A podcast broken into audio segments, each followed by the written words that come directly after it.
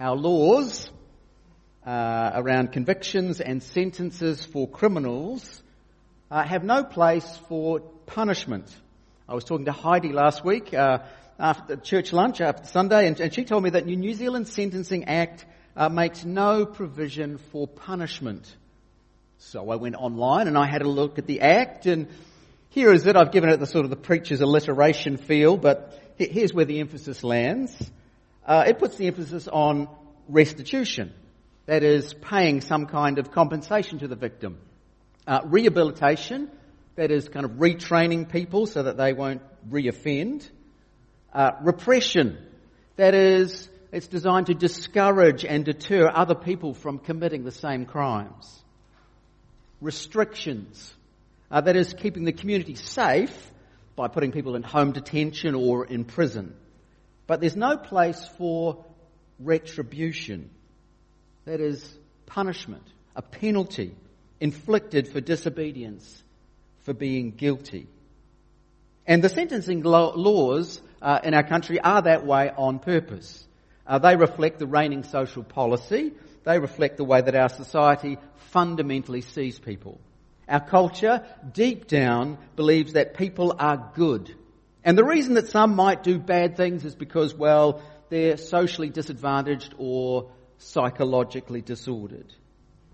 But placed in the right social engineering situation, we can get these good people, uh, with these fundamentally good people, good again. We can undo the bad. We can change them because deep down they're really good. Now, our, our criminal justice system might be orientated by our culture towards reforming offenders. But at the same time, our society does want some kind of retribution. 1999, Kiwis participated in a justice referendum. Over 90% of New Zealanders voted for something like tougher sentences because in their, their mind it wasn't rehabilitation that they wanted, it was retribution. See, our society is sort of conflicted. We, we see the inequities uh, that shape our country and our justice system, uh, poverty and race distort justice in our country. And we want to change and reform and repair. We want to sort of re- rehabilitate people because it's not fair what's happening. But we also see the apparent injustices as, as victims suffer through the court processes and then the outcomes and the sentences don't seem to match the, the grievous wrongs that are done to them. It's just not fair. Now, when we come to the Bible, we bring that conflicted approach with us. When we look at God's judgment, as we see it here in Revelation, it, it just seems so harsh and brutal and unfair. And at the same time, the world looks at the forgiveness of God received by some people, you know, wicked people, bad people, people like you and me. Uh, we put our hope in the justice of God experienced by Jesus on the cross. We find ourselves forgiven and given a fresh start, and the world thinks that's unfair. The judgment in these chapters is not rehabilitation, it's retribution. A retribution is giving people what they deserve, giving people punishment for their wrong actions, giving people what they deserve, no more, no less. The punishment must fit the crime. Uh, the trouble with retribution is you've got to believe that people deserve things. You've got to believe that there is a right and a wrong. Uh, you've got to believe that the wrong is an absolute wrong. That's fair that's just. Our justice system has no place for retribution because it fundamentally misunderstands what it means to be human. There's no concept of sin at work in people's lives. Now, if we lived in a society where, where people understood and accepted the reality of sin at work in the world and sin at work in me, then we wouldn't be thinking about rehabilitation to the exclusion of retribution. See, a proper understanding of sin at work in everyone's life means we would have a place for both retribution and rehabilitation. Now, please don't limit your thinking uh, on this matter of justice, of rehabilitation and retribution to sort of abstract government ideology. These issues are worked out in families around New Zealand every day. In our homes, there is a whole justice system being enacted, albeit on a much smaller scale.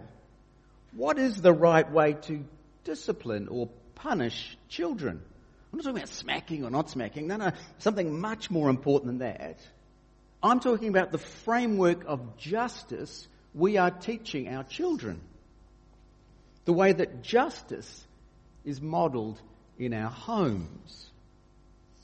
See, we should be looking to the true judge if we want to teach our children true justice.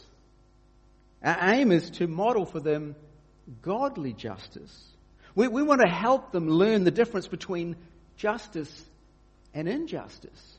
To, to value and respect justice and treat others justly, but also to, to confront and oppose injustice. It's a very significant contribution we can make to these young lives and tomorrow's society. And if we want to learn about God's justice, then the book of Revelation is an excellent place to start. It's not everything about God's justice, but it does have some important components to it. Uh, in chapters 15 and 16 that we're looking at today, we see God's justice, God's anger, God's wrath, God's retribution being meted out for the sins of this world. And God's justice is not arbitrary or fickle or random or erratic. God's justice happens exactly as He said it would, according to His declared laws. God's justice happens to, uh, in order to vindicate His martyred people. God's justice happens because the guilty persist in their willful defiance. One of the great themes of this book and of our section today is that God will not allow the persecution of His church and the rejection of His rightful rule to continue forever. Evil will not triumph. And I've uh, sort of divided our passage into, into four sections, structured it this way. Uh, five judgments inflicted, two challenges to our understanding of judgment, uh, two scenes of the end, and two confronting applications. So not a very memorable structure, but anyway, we'll work through. Uh, five judgments inflicted. Uh, let's look at it together. Uh, this is the third and final series of seven judgments. Uh, we had the opening seven seals, uh, each of which locked up uh, the scroll of destiny, so to speak, in chapter six, and we had the, the seven trumpets sounding uh, in chapters eight and nine, each one announcing a judgment, and now we have the sort of pouring out of seven bowls, each one sending a plague on the earth here in chapter 16. And as I've tried to show as we've gone through this book of Revelation so far, I don't think we have a series of 21 separate judgments happening in a long sequence. Uh, look, really, I think it's just a, repetition. We, we sort of begin here, we have these sequences of judgments, we come to the end, and then we get another sequence of judgments. We begin again and we start all over. We, we, we, go through these cycles of judgments, looking at God's judgment coming on the world, but, but from different angles, from different perspectives, from different views as we view that judgment. We have cycle after cycle, a, a series of judgments being reenacted and then culminating in the final event. God's people in heaven singing and rejoicing or ultimate judgment being imposed on the ungodly. So that the seven seals and the seven trumpets and the seven bowls are each fundamentally describing the same reality of judgment, but, but showing that reality from three different perspectives, three different viewpoints. Well, what was the particular perspective in the seven bowls? Well, here is a display of God's judgment being experienced in a world where the dragon and the beasts are also in view. Those satanic characters were there in the world when we looked at the seven seals and the seven trumpets, but they just weren't featured, that the focus was elsewhere. But as we look at the seven bowls and the corresponding plagues being poured out, we're now looking at judgment coming on a world where demonic forces are at work. And with the seven bowls, we've come to the climactic series of seven. We didn't read it, but if you look back to chapter 15, verse 1, I saw in heaven another great and marvelous sign seven angels with the seven last plagues. Last, because with them God's wrath is completed. And then when we come to the seventh angel, uh, we get this description, chapter 16, verse 17. The seventh angel poured out his bowl into the air, and out of the temple came a loud voice from the throne saying, It is done. Now we have this sort of climactic bookends around this series of seven. Last plagues, God's wrath completed, and it is done. Uh, whereas the judgments of the seven seals and the seven trumpets were in some way partial, when we, we looked at them, we could see, oh, some of them affected just a quarter of the world, or just a third of the environment. Not so with the bowls. With the bowls, the judgments are widespread, they're comprehensive, without limits.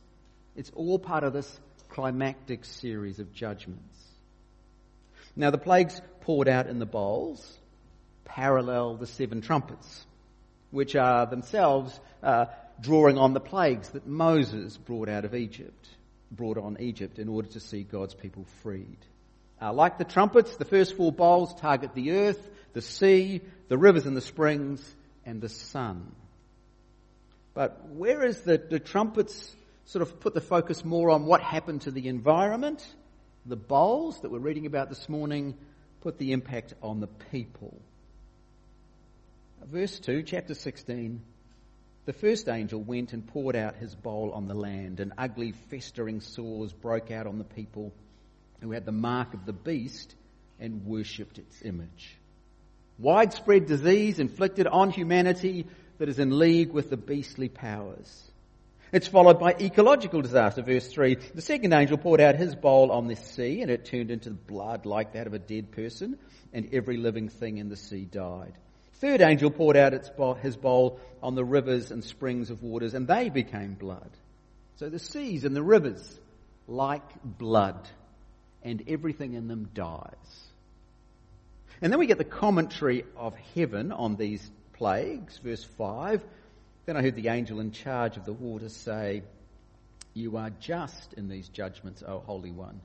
You who are and who were for they have shed the blood of your holy people and your prophets, and you've given them blood to drink as they deserve. And I heard the altar respond, Yes, Lord God Almighty, true and just are your judgments. Justice for Christian believers who've been killed and martyred is the death of those who killed them. This is God's retribution brought to bear on the perpetrators who've persecuted his people. Blood for blood. And we're told twice God is just in these judgments. True and just are your judgments. Then with the fourth angel, we have a kind of global warming. It's not caused, it's not man-made, it's God-given. It's not carbon emissions, it's divine judgment. Verse 8, the fourth angel poured out his bowl on the sun and the sun was allowed to scorch people with fire. They were seared by the intense heat and they cursed the name of God who had control over these plagues. But they refused to repent and glorify him. Uh, that's followed by an opposite judgment.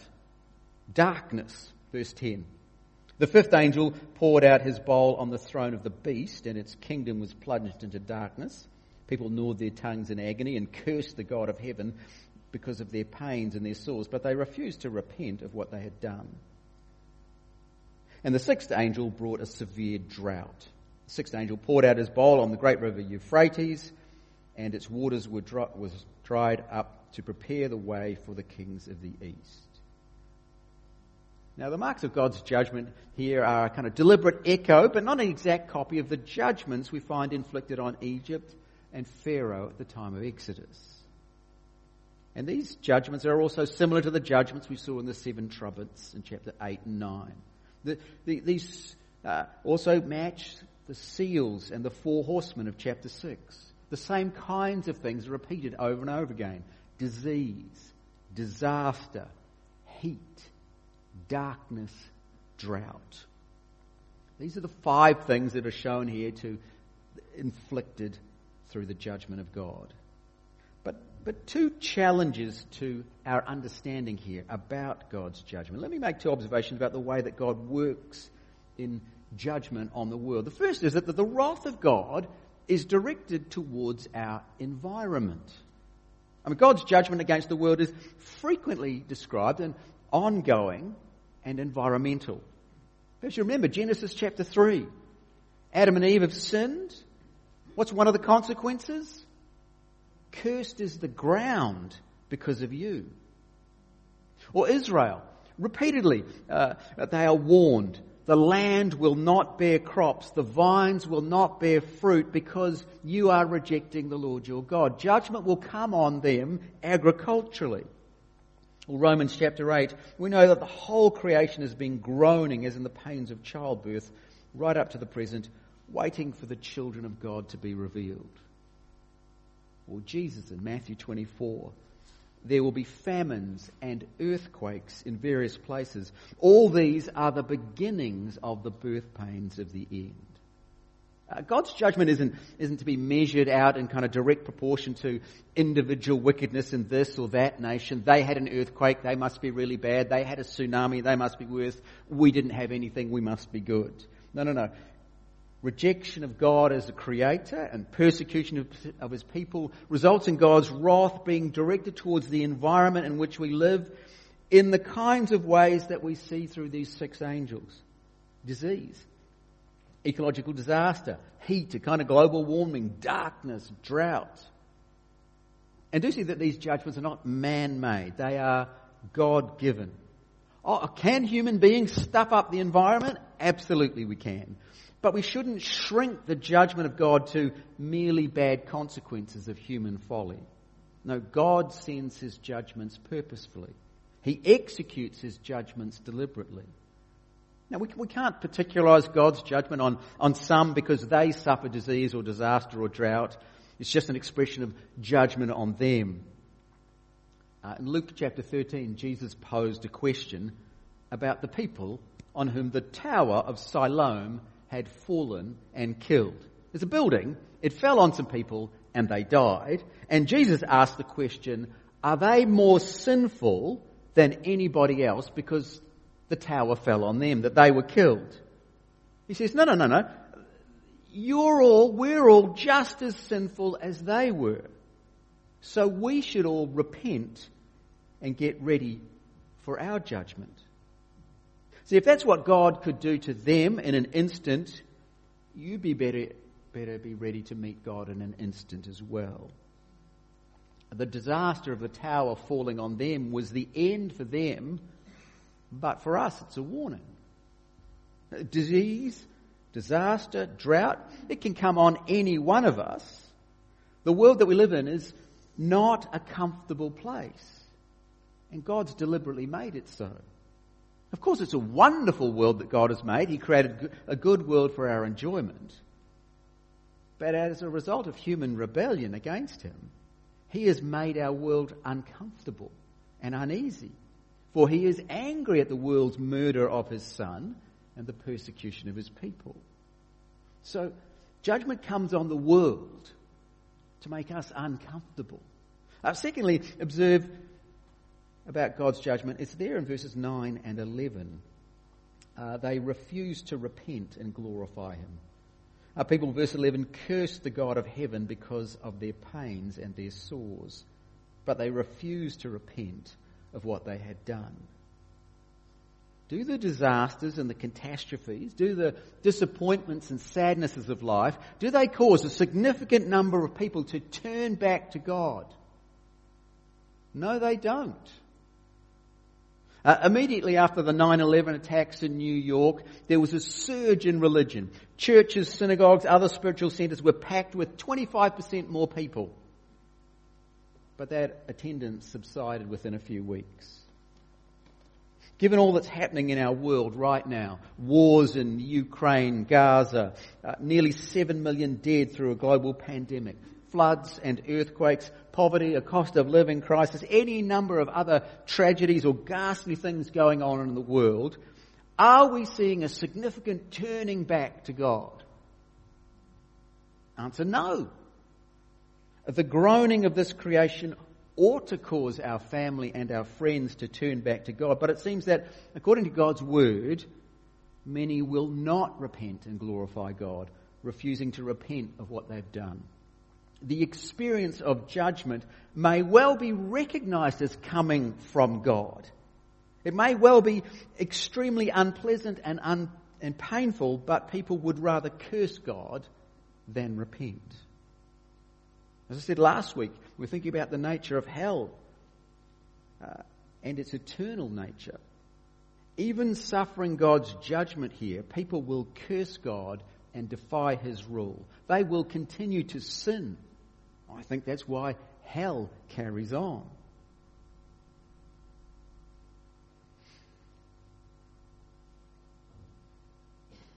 Two things to think about God's judgment on the environment. It doesn't necessarily provoke people to return when we looked at the series of seals being opened and trumpets being sounded. The, the first judgments in each of those series could be realistically seen to be at work in our world now. Uh, we see disease and disaster and drought and so on.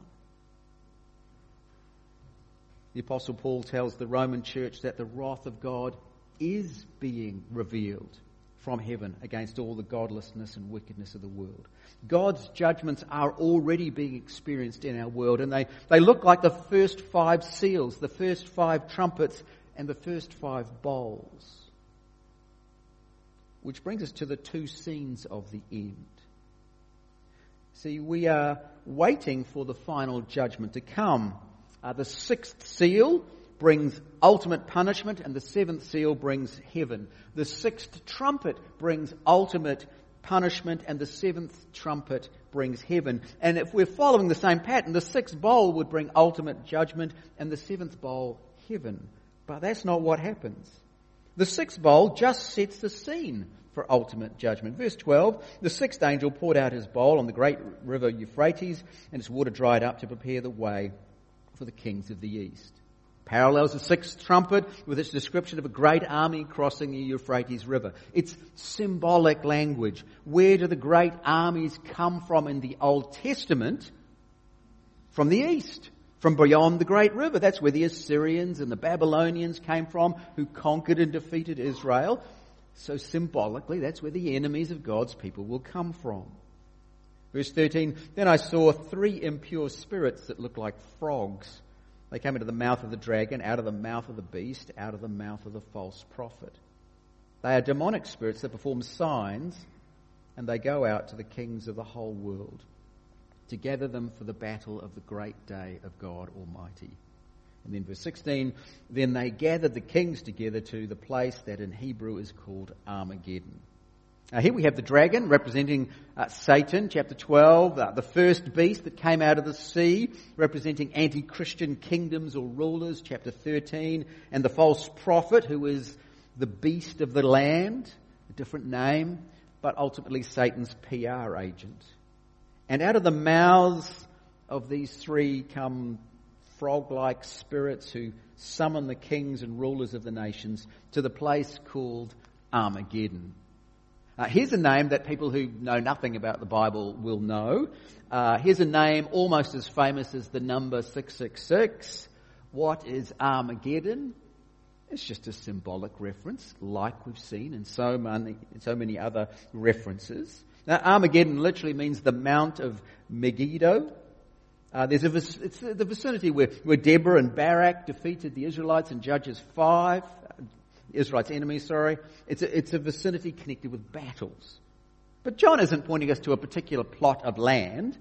I do see that, that the, the kings called to assemble come from the whole world and they gather for battle on the great day of God Almighty. This is an end of the world battle when the Lord Jesus returns in glory and power to judge the world.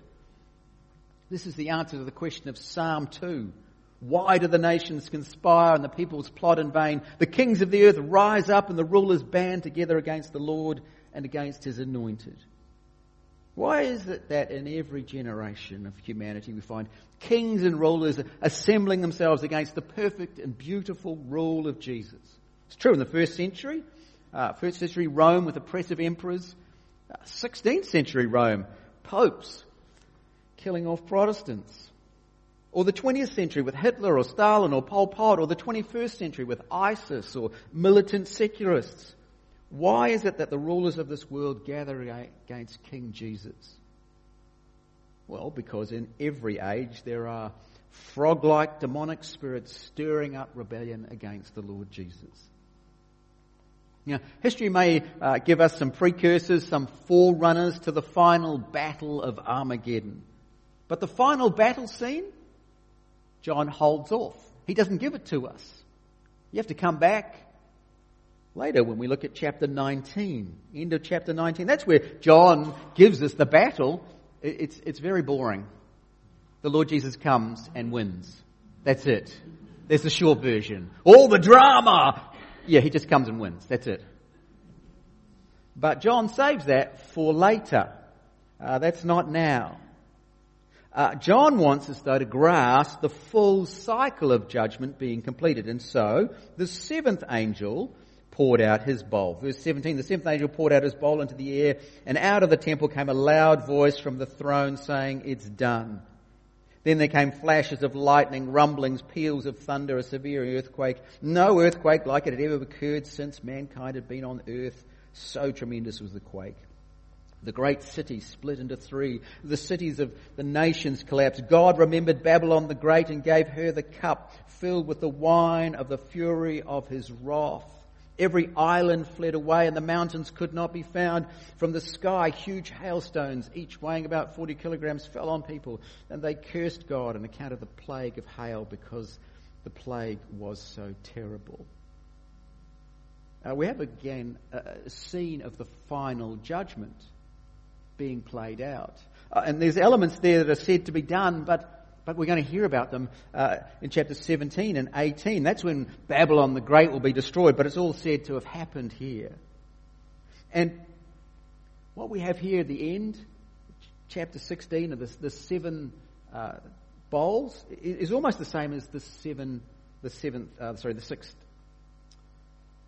seal. Massive earthquakes in both islands and mountains fleeing away. In chapter 6, people call for rocks to fall on them and hide them from the wrath of the Lamb. Well, here in chapter 16, huge rocks fall on people and they curse God.